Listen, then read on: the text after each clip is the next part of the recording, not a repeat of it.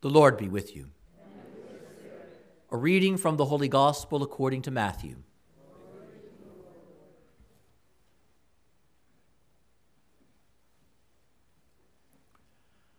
Jesus said to his disciples, Take care not to perform righteous deeds in order that people may see them. Otherwise, you will have no recompense from your heavenly Father.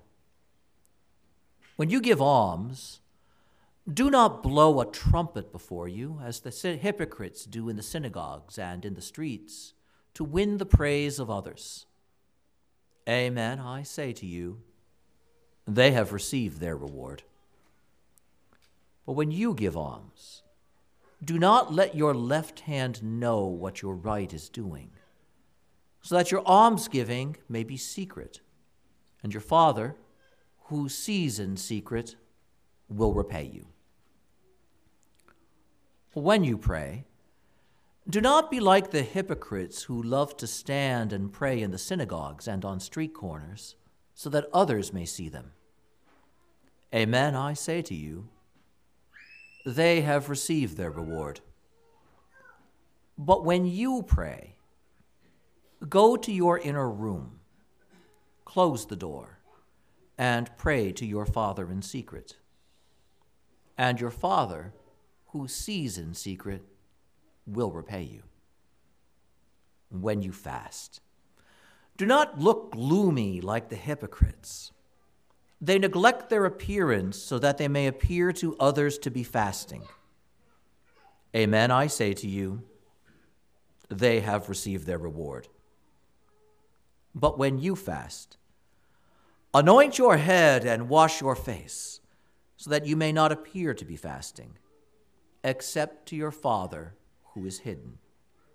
And your Father, who sees what is hidden, will repay you. The Gospel of the Lord.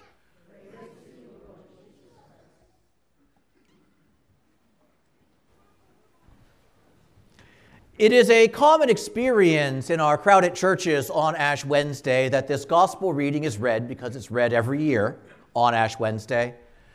And some percentage of us who hear it are puzzled because the Lord says, Don't do things so that people see them. And what do we do? We put ashes right on our foreheads that everybody can see. And then the Lord says, And when you fast, wash your face. And what do we do? We get our faces dirty. And that's, it can create a certain puzzlement in terms of are we somehow disobeying Jesus on Ash Wednesday? No, we're not. Ash Wednesday is one day. Lent is six weeks long.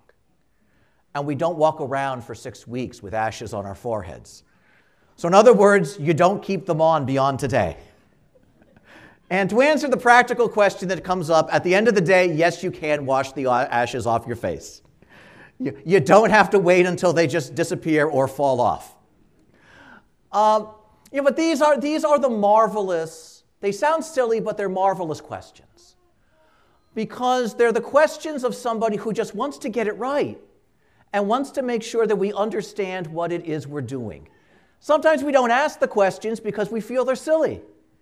And yet they come from a place of, if I'm going to do this, let me do it the right way.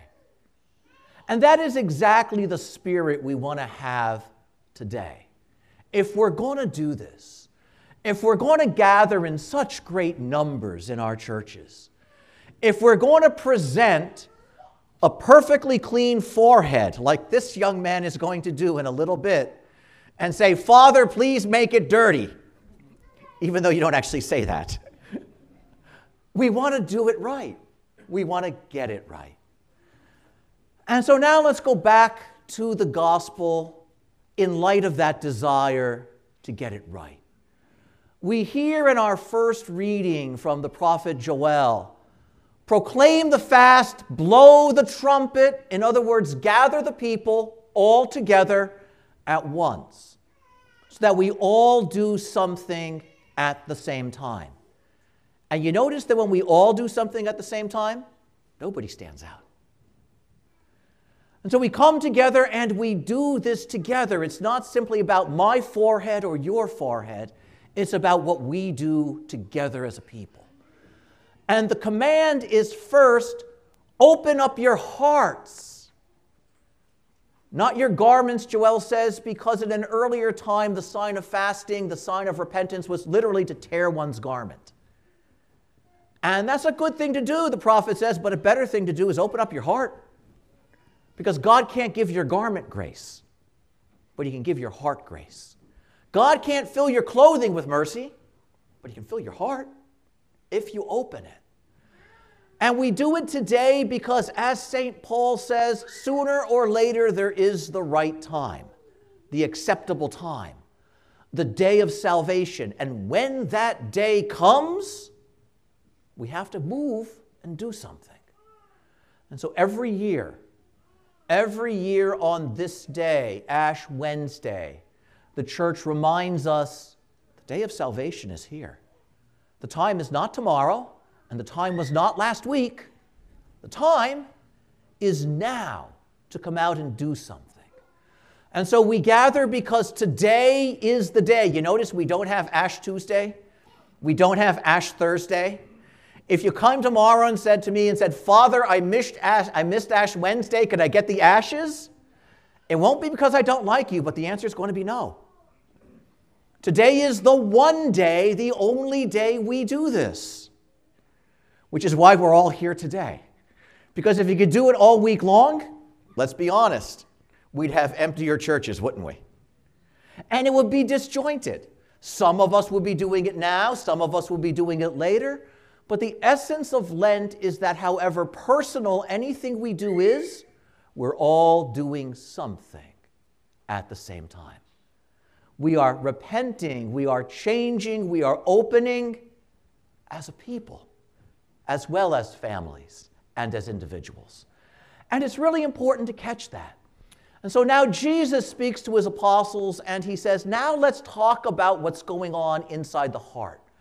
How do we open that up? Because even the best of things, if we're not careful, can go south if we have the wrong attitude. And so he says, there's always going to be among us a temptation to do things in a way that gets us noticed, that gets us celebrated. And the Lord says, be careful about that. Because sometimes, then, even when we're being good, even when we're being generous, Inside me, there's that little voice that says, Oh, I hope they appreciate it. I hope they notice it. I hope they think good things about me. And note what happens. All of a sudden, what I'm doing is not about the person I'm caring, it's about how someone's going to celebrate me. So the Lord says, back away from that. Back away from that. We put the ashes on our foreheads today, all together as a people to remind ourselves that after today, when the ashes are gone, we're still going to be doing something, whether anybody outside of us knows it or not. So, know what the ashes do. We get them today, but they point to what we're going to do tomorrow when we don't have the ashes on our heads. In fact, they point to what we're going to do for six straight weeks, where we're not wearing ashes, where we're not together in such large numbers. But on this day, you're going to see people you didn't even know were Catholic. And you're going to know that because you're going to see the ashes on their foreheads. You're going to turn on your television and watch the news or ESPN, and you're going to see one of the anchors with ashes on his forehead or her forehead. And you're going to say to yourself, Oh, I didn't even know. We are visible to each other today. And so the church comes out and announces to itself and announces to the world that today is the day of salvation. But it's a day that only has meaning because of the six weeks that come after it. We don't wear ashes on those days, we don't blow the trumpet on those days. That's when we're busy opening up our hearts. So the Lord says if you're going to open your heart, do it in the right spirit. There's no need to make a show of your prayer. There's no need to make a show of your penance because the only one who really needs to see it is God. And I'm going to build in an exception to this, okay? Parents, your children do actually see you observing because that's how they learn. That's how they learn. But no, but the issue is not so that the world at large sees me and celebrates me, but that I attend to my business so that the Lord can fill me with his goodness. This is then why the Lord says at the end something that is important that we all understand for Lent. Because the misconception is Lent is about feeling bad and feeling sad and being miserable. And notice what Jesus says when you fast, knock that gloomy look right off your face. Don't walk around, oh, it's so hard, it's so hard, because that's a way we draw attention to ourselves. You know, and if you want to have a collective pity party, Jesus is going to say, don't do it on my time. What you want to be about is recognizing we open our hearts because the day of salvation is coming. And I'm looking forward to something. And while that means I recognize that there are things that are wrong in me that need to change, Lent is not about what's wrong, it's about the change that I need to make, the good to which I'm moving. And that's the big thing. Why do I fast? Is to whet my appetite for mercy. Why do I fast? It's to concretely remind myself that somebody is physically hungry all the time. Maybe I should do something about that. Why do I fast? It's to remind myself when I feel that hunger that I'm looking for something that this world can't give me. And when I feel that hunger in my body, it should remind me of the reason why I'm doing it, which is not simply to feel hungry. Note, the hunger has a point, but it's not the point. The point is the why. Where am I going with all of this? And where we're going is to the celebration of the holy days. At the penance of Lent, the sacrifice of Lent, the prayer of Lent is at the service of what happens at the end of Lent, which is when the same community that receives the ashes today gathers for Holy Week, so that we can celebrate the great mysteries by which we have been saved with hearts that are more open to receive the grace that Christ has won for us, with minds that understand more fully just how great a gift we've been given, and with voices and hearts that are more capable of singing that simple statement, Alleluia, with real joy than they were before. The first fasting of Lent is the church laying aside the Alleluia that we normally sing before our Gospels. And we won't use it again until Easter. And know what that means? That joyful cry of victory, in a sense, what we're saying is, my heart needs to be ready to sing it again. It needs to be ready to know real joy again. It needs to understand what a real victory is again. That's what this is for. So at the end of these six weeks, we're ready to rejoice. We're ready to celebrate.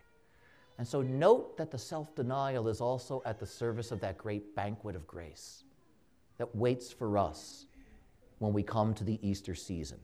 So I'm going to give you a preview. Lent is six weeks long, okay? Six weeks of fasting.